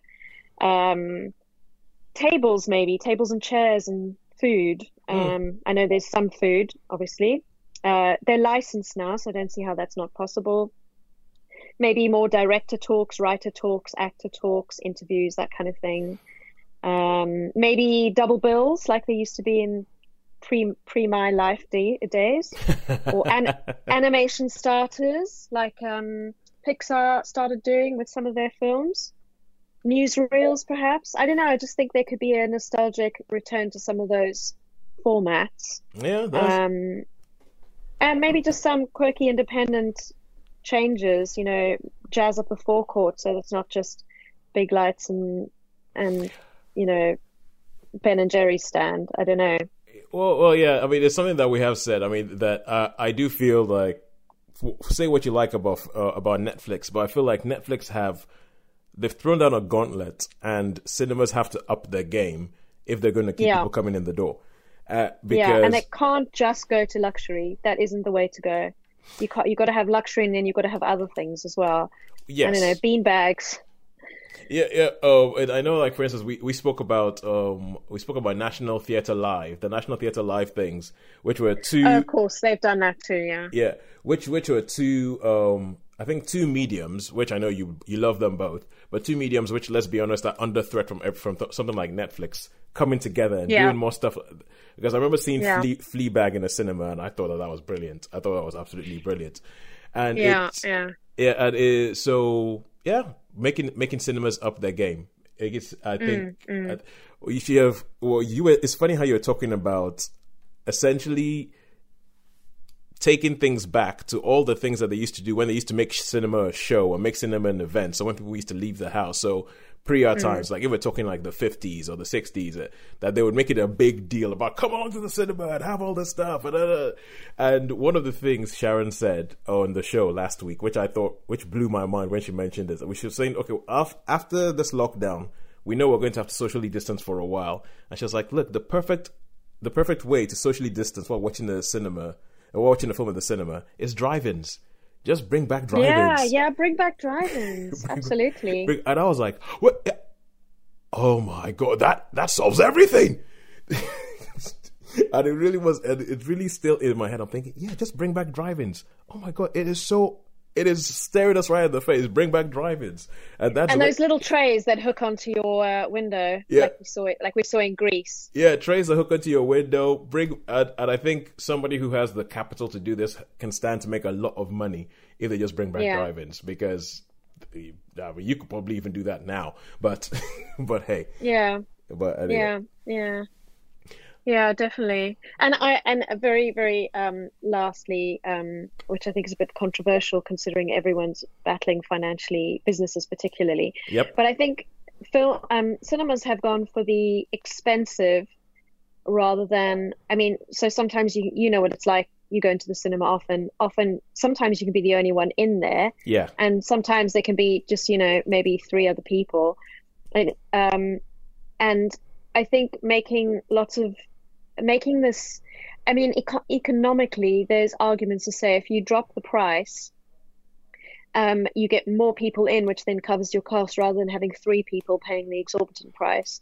And I think there's some different um, sort of economic models that they can look at. Um, I, I know that Odeon and, and maybe some some of the other ones have looked at, you know, watch as much as you like for X amount a month, or Yeah. which only Odeon, works if they're Odeon and Cineworld. World. which yeah, which only works if there's lots of good content to see. Um, and secondly, you know, during school holidays, um, kids pay a pound, mums come for free, or whatever it is. Um, and I know that there are some cheaper films for pensioners and so on, but I just think that there's probably you get a couple of entrepreneurs who have some good financial backing um, behind these, you know, these cinemas. You, you might actually see some really interesting stuff come out. I actually think if you had smaller screens, like you don't need you don't need a hundred seats. Uh, there, Yeah, yeah. uh, so I go to cinema almost every week, and I think in the last year there were probably three films that I saw that had more than hundred people in them. So Yeah, yeah. uh, so I'm thinking you're you're wasting time heating all those all those other seats or anything. Like, why don't you just make them smaller? Yeah. Have more screens. You can keep the screen the Yeah, same. yeah. But, but hey, it's And Uh, show some oldies. Uh, yeah. I think I think again. yeah. Do do a revival every now and then. Bring back Singing in the Rain or something like that. So Exactly, exactly. uh, but- Twelve Angry Men, that kind of thing, you know. Yeah, Good thi- black and whites. Think, things that you know that most of us would never have had a chance to see on the big screen. The Wizard of Oz. But Yeah, I watch that every Christmas at home. So yeah, they could bring that in as a Christmas film. bring back every Christmas. Okay, you hear that, cinemas? You will have one, at least one customer who will come every Christmas to watch The Wizard of Oz on your screen. Exactly, exactly, exactly. Right, Sandy, thank you very much for coming on the podcast. Thank you very much Thanks, for your Tosin. answers. I'm sure there's Thanks gonna, for having me. you're going to have loads of people head scratching and going, "Oh yeah, good idea, good idea," and and you're making Hopefully. and uh, me, I'll, uh, you're probably just going to send me to go find Delta Force now, and then watch it and go, "Oh my word, we And, like." and then please tell me if it actually ages well or if it didn't. Oh. I, I have a feeling it's not going to age very well. It's a Chuck Norris movie from the 80s. There's no chance it has of aging well whatsoever. it has no Exactly. chance. No chance. I mean, I- just, just gonna watch it and be like, man, we liked some rubbish when we were kids. I was just thinking, you know, um, I think some part, some films have maximized on this idea of really, really bad films and going to see that as a big group, like Sharknado and stuff, Oh, yeah, yeah. as an yeah. interactive thing. Yeah. Anyway, there's another idea. well, well, yeah, the, But I could go on. yeah, the final film I saw in the cinema was definitely one of those. Okay, yeah. I saw Fantasy Island. save yourself. Save, save yourself. I'll take your advice, definitely, definitely. All right, cool. All right, say that. Say Thank hi, you, Tosin. say hi to Cheers. for me. Will do. Bye. Bye. That was Sandy. Sandy, thank you so much for coming onto the show. And um, for anybody who wants to come on the show and tell us about their things, answer those questions, tell us their stories, we will be more than happy to hear from you. Find us on Twitter at Netflix VS Cinema. And yeah, tell us what it is you want to say. We'll bring you on, we'll interview you. And nowadays, it doesn't matter where you are in the world. I have a friend in Texas that I'm hoping to track down because I think he's he's he's going to be really really interesting. So, what did you guys think about Sandy's interview? Chuck Norris it was gets another good. mention. Chuck Norris. Chuck Norris. Delta- just like a Texas Ranger That is- either. That- Delta that's- that's a- Force. oh dear, that's that's a bad film, man. That's like a straight. That's like a straight to video doobie. What's it? It's like an the magic. Yeah, the magic motorbike. Magic motorbike. The magic motorbike. oh my god, Delta Force. Um, Yeah, yeah, yeah, yeah. I remember seeing that. That was proper. Was that? I wonder if that was one of those Cannon films, those silly. Because there was loads It- that came out like that. There was one called. Uh, oh, I don't know. I can't remember. There was just so Well, many of them at the time. you Well, know. yeah, right about the time in the Mission, eight, Mission in Action. missing in Yeah. action. Oh my god, Yeah, all those. yeah, missing in action. Uh, that was the time when, Lone Ma- Wolf McQuaid. lo- yeah, that was, Mad Wolf McQuaid was a uh, Chuck Norris. Yeah, the, and there was a time when you had like Mad- Michael Dudikoff in the eighties, where he became a massive star as well with American Yeah, yeah, Ninja and all that sort of stuff. I d- no, and, Yeah, and that was the that is like my time because as I was telling, as I was telling Sandy, Delta Force was like if we had cinemas in the eighties in Nigeria, Delta Force would have been a massive hit. Everybody was talking about this film. Every kid wanted that magic bike. Everybody. I think that there's a bit towards the end. I think there's a bit towards the end where he's trying to get onto a plane and he's riding on his magic bike to sort of catch up with this plane, and he has to he has to hold on to like a dangling rope ladder for the plane, and then he and then he lets the bike go, and the bike blows up. And we kids, we almost wanted to cry about the fact that oh my god, the bike's bike's dead. but, but- but that was the best bike in the world. How could you kill that bike? so I'm like, but but anyway, anything. What? Sorry, yeah. I think I may have. I don't, I don't think I saw that in the pictures. I think I saw that in the video, like with the when you used to get Yeah. the video shots. You Yep, know, yep, yep. Used to go like like saying. Um, the but when video first came out, this is what I remember about when video first came out, and I and I had a Hitachi video, and there was this. This was how expensive it was. I suppose this would be. Oh, God, I know what it was. Anyway, so cut long story short, this this video shop opened and it was called Video Unlimited. I never forget, but you had to buy a video which was about thirty quid, and then you could exchange it. So it was like a library. So I used to go down there. It was run run from this house down down the road here actually, and you'd have to. You, so you buy one for thirty quid, and then every time you changed it, you had to pay six quid. So it was really really expensive. And then Okay, that, and for those then- days, that was expensive. that's bloody dear. But Even nowadays, that's still expensive. I wouldn't want to pay. Yeah. I know, I know. But it was like, whoa, this is the whole. This is. It was like, you know, it was. It was good to see, and there was some. Some, you know, it was all pretty rubbishy stuff. You know, it was all like B movie stuff and that. But it was such a novelty to have this this um this videotape recorder, and you could record on it as well. You could record off the TV. Yeah, Like, yeah, it was yeah. like had big, it had like big buttons, and so you had to. Yeah, yeah. Um, and if you ever paused it, there was like a massive jump. You, you know, like when you watch the thing back. So yeah, so that's what I remember. And then the video shops just opened, and they became, you know, like independent ones. And then blockbusters turned up, and you know, it just they became like five for three quid or something. It was, uh, you know, it was crazy, really. But that was that's what I remember about video. Was the first time it was like, whoa, I can finally choose what I want to watch. It might cost me Yeah, six quid a we pop. used to go to our local radio rentals. They used to do video rentals as well because we used to, in the late 80s, we used to rent our video. We never bought one. And we used to rent our television as well. So you could rent the video and the television, and then they also rented all the films. So often we would go down Funny. the radio rentals shop because they had my uh, my mum and dad's membership number, so me and my brothers could go in there and rent films from them, Yeah, that's it. as well as I- all the I- usual Spar shop and Yeah. the video shops and all the rest of That's them. it. Now, I do remember going to watch. Yeah, um, Remember Woolworths? They had a big video section. Yeah, Yeah, yeah, yeah. I could say oh, I could say some things, but I get in serious, serious trouble. But I'll tell you about them. I'll tell you about them. I'll tell you about. I'll tell you about it sometime. So yeah, but yeah, no, those those were great those days, really. Well, they I don't know if they were or not, really. But yeah, so well, it was a so different now, approach to film, isn't it? How with film evolves, Yeah. as we've always said, hasn't it? It evolves, and that was what one of those sort of processes from just cinema to that transition to owning films and to being able to watch things, and that was like one of the steps that led us to where we are today, where you've got streaming of films in your own home. So Yep. yeah, one Yeah. of the the step a stepping stone on the path to where we are now, and who knows where it will be in the future. Well, that's it. That's Yeah. it. Be beamed into your living room. But it was quite funny with, I suppose, like like with the food thing. Um, uh, like Oh, uh, popcorn! you know, yeah, home, I'm, I'm yeah, not popcorn. a popcorn. But, pro- oh, but but it, if you're at home, you can just choose to have what you want, can't you? Really? Yeah. I mean, whereas you're very limited to expensive stuff at a cinema. Yeah. yeah. But yeah, do you don't like popcorn, then, Sharon? I don't like. I, I, I. No, but just before they went into lockdown, the Cineworld was started to introduce loyalty rewards. So if you were a frequent member and you went a lot, you know, they started to give you free popcorn and free sweets and three other things. And so I got some free popcorn the last time I went, and I must admit I managed to eat about at the top inch before I had enough. And so I folded the top in like an envelope, and then when we came out, there were some people going into next to them. I said, "Would you like some popcorn?" and I sort of like just handed this baton over to someone Uh. passing me in the corridor.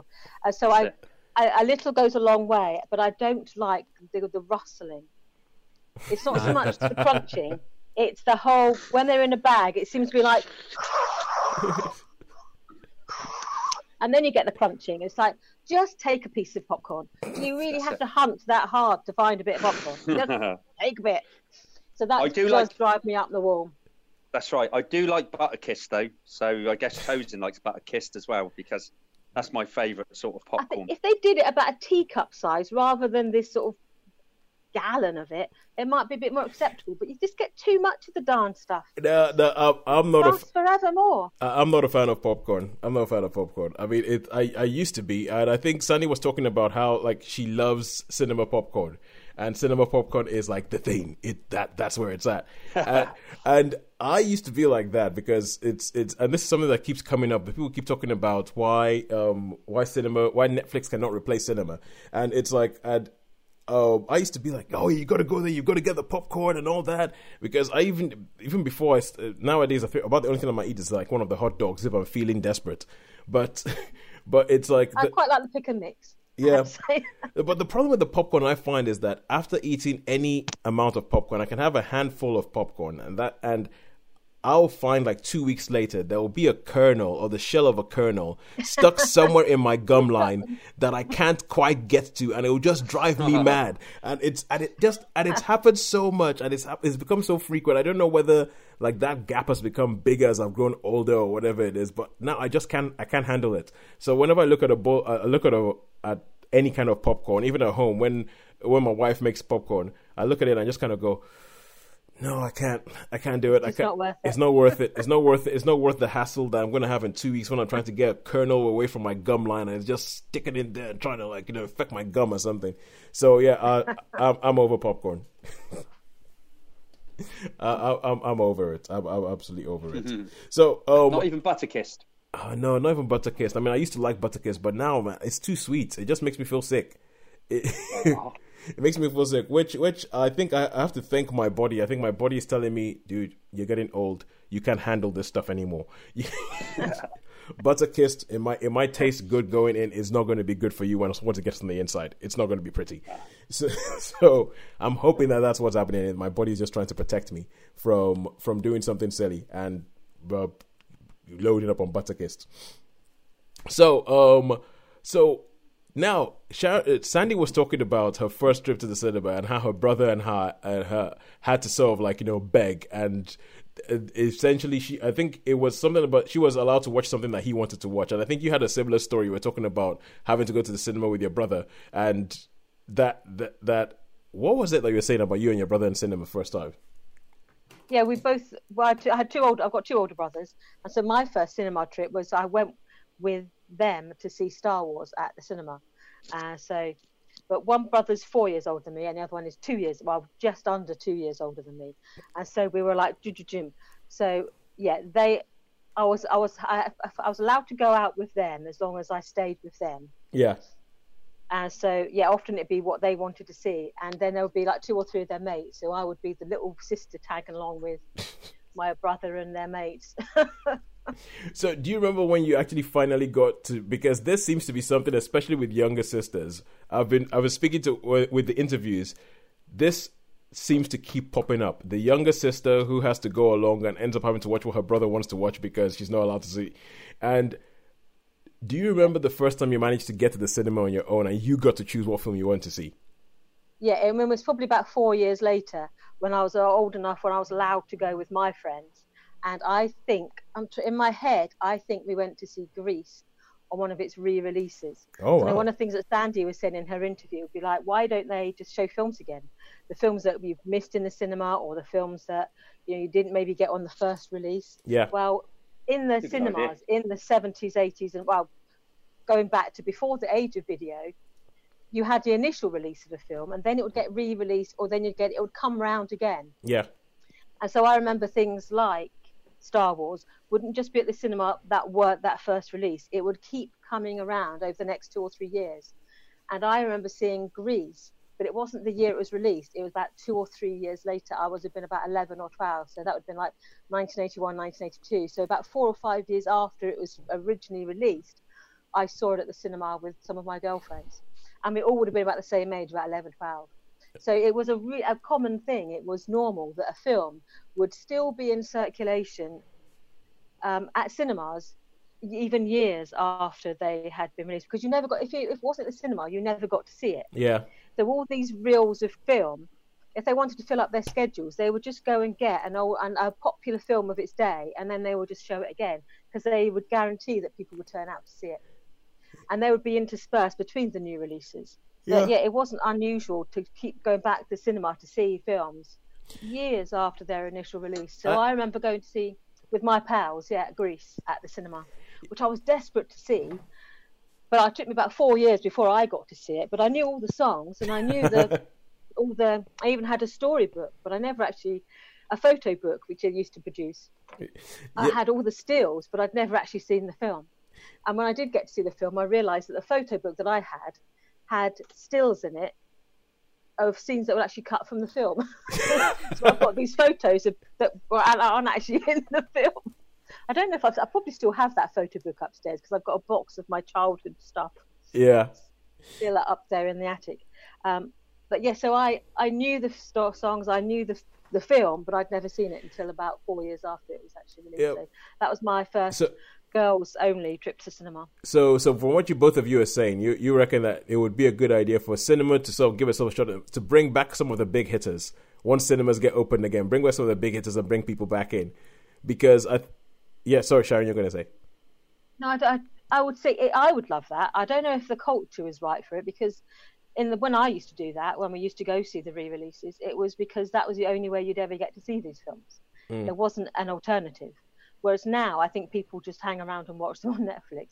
But at Shawnee and I, we went to see was it Barry Lyndon? Barry Lyndon, yeah, that was lovely. We went to see that at the cinema, didn't we? And that was, Yeah. but there was only three of us in there. yeah, I mean, they okay, do on that was a marathon because it was about four Yeah. hours long, wasn't it? As- Yeah, Uh, but I mean, I mean, I- I'm pretty sure. I mean, they do have re-releases, like they, they did the thing, didn't they? They, they the thing came to the cinema Anniversary and Alien anniversaries, yeah. But but I just think it would be good to have like, you know, even though they're anniversaries, it'd be nice to have one of the screens because they got enough of them that could show, you know, an old 60, 50s, 60s film or something. You know, something. Yeah, I love those films. No, no, Yeah. e- not even with that, because one of the things Sandy was saying was that she was saying that there were a whole bunch of films that she missed, and I think that there were a couple of films that didn't get to be out for that long before the lockdown happened, so nobody really got to see them that much. And I okay now I'm getting all the interviews that I've done mixed up in my head. So she might not have been the one who said this. Uh, I know that it's happened, definitely happened more than once. Did she mention Parasite? You guys, you guys have listened Yes. to. Yes, yes, she did. Yes. Did she say she'd seen Yeah. it? She Yeah. hadn't seen it.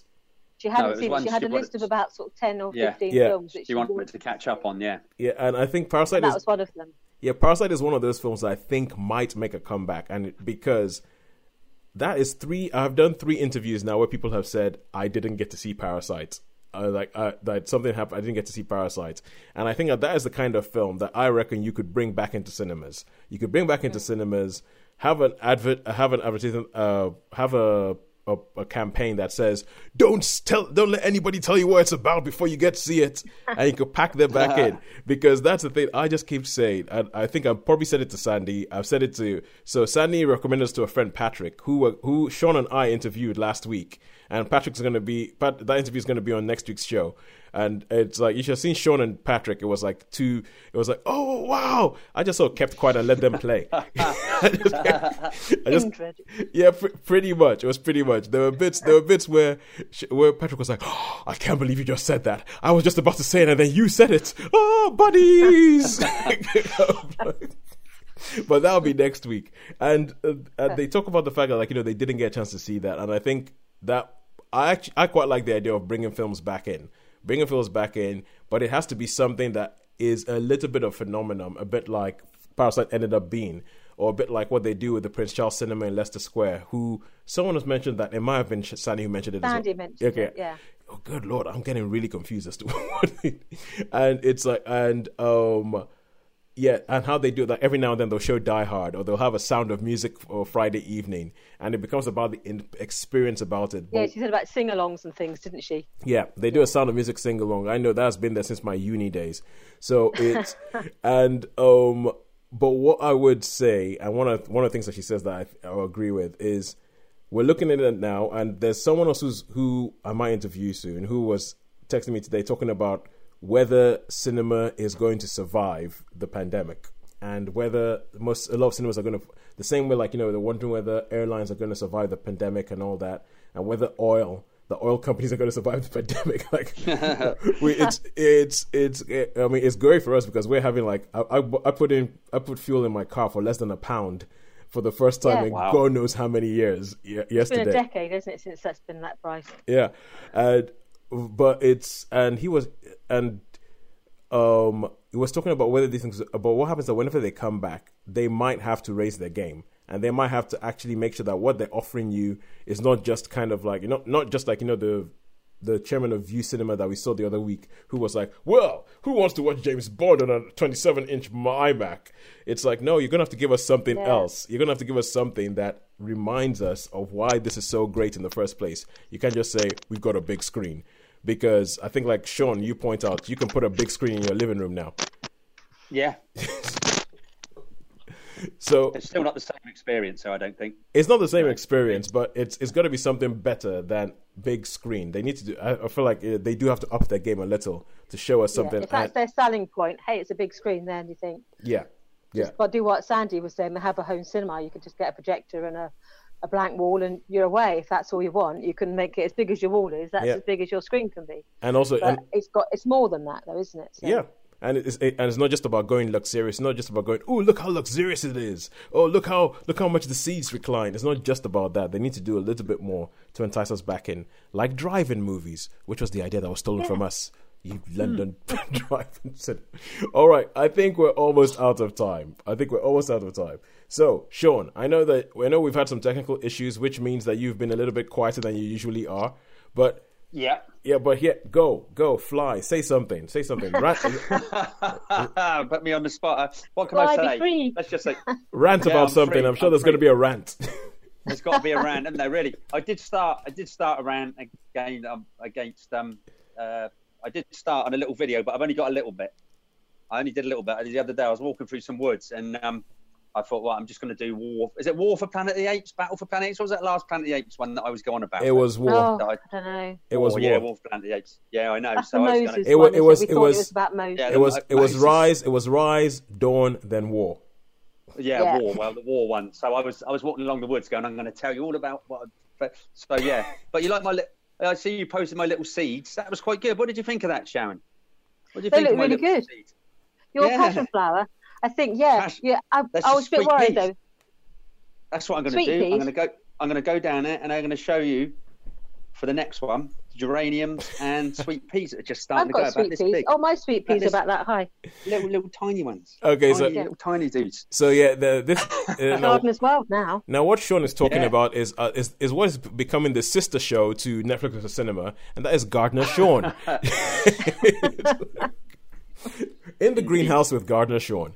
And yeah, yeah, so if you go into our Facebook page, and I think some of them are going up on Twitter as well, you will see that oh, you see Sean's Sean's budding career as a as a gardener. Sharon's just retired I as a about gardener, and Sean is going to take up the baton. It's taking over, yeah. Nah, I don't think so. Just a, it was just a little play, you know, just a little play for something to do, really. I've And got to I've choose a spot for my sweet peas. Hmm. And Oh. Uh, my lawns, my lawns are like like bowling greens. They're lush. awesome. send us the send us the picture, Sean. You know where it's going. okay, you you know it, you where got it's it. going. Yeah, yeah, yeah. Oh, okay. All right. So until until the next time, when I think, Sean, will you be back on the island by then or not? Probably. Oh, we're still shut down to It's like all locals only at the moment. yeah, I know, I know. They they want me to go back to work, so Oh, do they? um, okay. Yeah, Yeah, so they, they um, let, let people can move house now, though, can't they? So yeah, yeah. So I know they're Um, still saying, "Stay away! Don't come if you want to just have a day out. Don't." Yeah. So I may I may do, but I think probably it'll be next month. So, All right, so cool. I'm- I've sort of more or less decided that I'm going to stay away for because I d- you know otherwise there might be another lockdown Yeah, one yeah, in there yeah. sort of in a couple Yeah. of weeks. So, Yeah, yeah. so that's what I've Well, I might said. experiment next time with a home haircut, so you'll see if I turn up. Um, I've, I have, Yeah. I've got my, I've got my hairdresser's permission to do something about this. okay, so um, so okay, the I- ring, the ring. Okay, so so so if if we'll try and post this. grudge. we'll- Is we'll- that the grudge? That is the grudge. That is the that is the grudge. Yeah, we'll, we'll try and post the picture of this. Uh, we'll try and post the video of this uh, where Sharon is describing what her hair looks like. And at the moment, Sharon is Nacho Libre. yeah, Sharon is doing a little bit of a a, a passable. It's getting to Cousin Itt levels. Yeah, Yeah. yeah, I think it's like Joey Ramone, isn't it? A little bit. you, you, you get to the point where it, your your hair is now your fringe is now over your glasses. If I reckon, I reckon another two weeks and we will not see your nose. I reckon Yeah. So I, I spoke to my hairdresser today, and she said she gives me permission to have a go. Because um, Oh, yeah, it's going to be like an episode. she has given me a technique. Yeah. So she's giving me. A, she says try it this way, and then don't take too much off to start. So I'm not going to do this because that that never ends well. Uh, but I will um, have a go because Oh. I'm getting to the point where I'm thinking, yeah, Okay, okay. Now you see, now this is the thing, right? This is this is like botched. This is like the TV show botched. You're gonna you're, you're gonna have a hair. You're gonna have a haircut. a. You're gonna have a haircut. There's gonna be a scene where you walk in and you, you speak to your hairdresser and you're like, "Oh yeah, I did this," and they're gonna be like, "Ooh, ooh, well, yeah. Let's go into the examination. Let's have a look at you. Well, I'm not sure if we can fix it. Oh, this this could be the end of my career if I don't make this work." I think there's going to be a lot of Yeah. a lot of hairdressing work going on because I'm sure there must be many people that have had a good old hack. They, yeah, there, Yeah. there's going to be a lot of hairdressing work going on when you're allowed to touch people again. Yeah. Well, However that we discussed this. Uh, we was like, so how can you socially distance cut someone's hair? It'd be like having a pair of scissors on with one of those like wire things like you use to cut really tall trees. Garden shears. big That's- things. yeah, like you have like that. That, that won't be pretty. uh, someone's going to invent a haircutting robot. I bet you they probably Yeah. already have that in Japan. be like a pair of scissors this end, and it'd be have like a really long extension lead that operates the things that end. So you just do that, and then they're just It, it's going to be. away. It's going to be interesting. Or, or hairdresser might just sort of disappear as a profession because everybody starts doing it at home and everybody gets good at it. Well, who knows? I We'll reckon see. I'm sure you could modify one of those litter picker things. You know, with those litter Mm. picker things, they've got really long arm with a bit of the uh, pinchy bit. I'm sure you could modify that and do something with that. They they might have those big like full coverage like suits that only your hair comes out of. So you just your hair, yeah, uh, so like all the way around. You're like have- so so in the chair you go in there and it's like it's like steam it's like steam cleaned every time a new client comes in and they open it up and go and you like you like your hair flows out they cut your hair and then you go and you'll sort of let out you know so you can have a steam bath at the same time you know. Oh my! there's an idea there's an idea Yeah, that, but I bet someone comes up That, there's an idea. It's like um, if you if you remember the film Valerian and the City of a Thousand Planets. There's a hat that's there's a hat that Cara Delevingne wears in that, which is exactly like that. Just covers the whole body. Just have the bit of the top of the head sticking out. Just like Yeah, yeah, touch yeah. that bit, touch that bit, disinfect the hair, get out of here. Next person, come through. All right. Until the next time. Until the next time, when we will be having an interview by Patrick. Patrick Russell. Oh. Uh, oh, good. I, I I really enjoyed this interview, Sean. I don't know what, what you thought about it, but Oh, thanks, thanks, Toes. Yeah, no, I did. I had a great Patrick time. Russell, time. he sounds that sounds a bit Irish, so I think he's got red hair, freckles, and wears a green knitted jumper. Okay, what do you think about Sandy? Quick, quickly, what do you think Sandy looks like? I've got a friend So- who's called Sandy, so I think she's petite with dark hair, um, quite pale skin, and um, it's like a pixie haircut. what Okay, think. we'll See, post. I think. Yeah, Sean, Yeah, Sean, okay, quickly go go for it. Sean, quickly Is go for it. it- okay, okay. Um, yeah, because we, we don't know Sandy, do I think she's like strawberry blonde, got long hair, quite tall. All right, cool. Until next week, where we'll find out what how how how badly you got that wrong.